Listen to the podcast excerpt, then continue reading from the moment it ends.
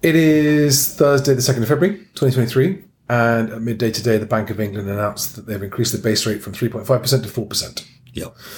Um, so, quick, very, very quick chat on uh, what, what we think the peak base rate will reach, just the base rate, and if and when it will come down, and, and if, when it does come down, how long. So, I'm with sitting with Alex again, Alex Groundwater. Um, am I right? You think the base rate will get to 4.75? Uh, I actually think it may get to five. That, that's been my projection. Now, there's no doubt the Bank of England today, the overall feel was that A, they believe inflation has peaked, and B, they think that they won't have to be quite so harsh in the raising of rates. So at the moment, 4.75 is sort of priced in. Uh, we may see that drop to 4.5, but I just, I'm not sure that core inflation is going to go away that fast.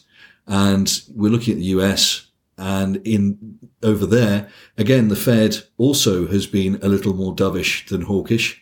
Um, but there are still some serious macroeconomic commentators who believe that interest rates are going to continue to rise, certainly for the rest of this year. Yeah. But the important thing is that they're not going to drop.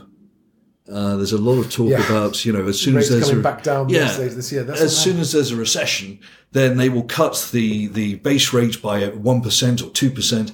I, I don't think that's going to happen. And if you look historically, um, keeping the rate at somewhere between 3.75 and 4.25 would be the most stable level in terms of rewarding savers and also not penalizing borrowers, but also discouraging bubbles where Yes. people are borrowing too much. dis- uh, discouraging speculation Exactly. because speculation is the enemy of affordable homes. Yeah. Is your house an investment or is it your home? Um, so you don't. So if they get, let's say it works out how you think it's going to. So interest rates, the Bank of England base rate will get to five percent. Yeah. When do you think that would happen roughly?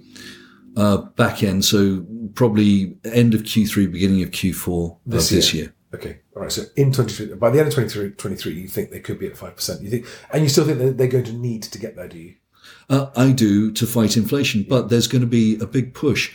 If we start heading into a serious recession, if inflation drops very fast, Yeah. we are going to see more pressure put on the Bank of England to reduce interest rates. Um, because you've got to remember that it's not just people who have borrowed, companies have borrowed large sums of money.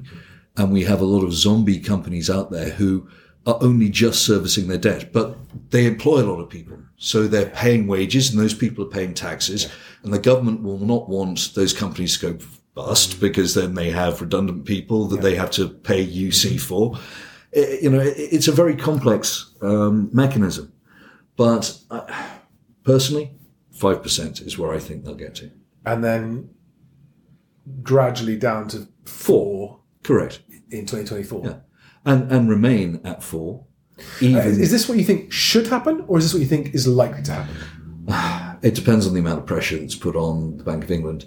They might drop them as low as three, but what you won't see is 0% interest rates again. Okay. All right.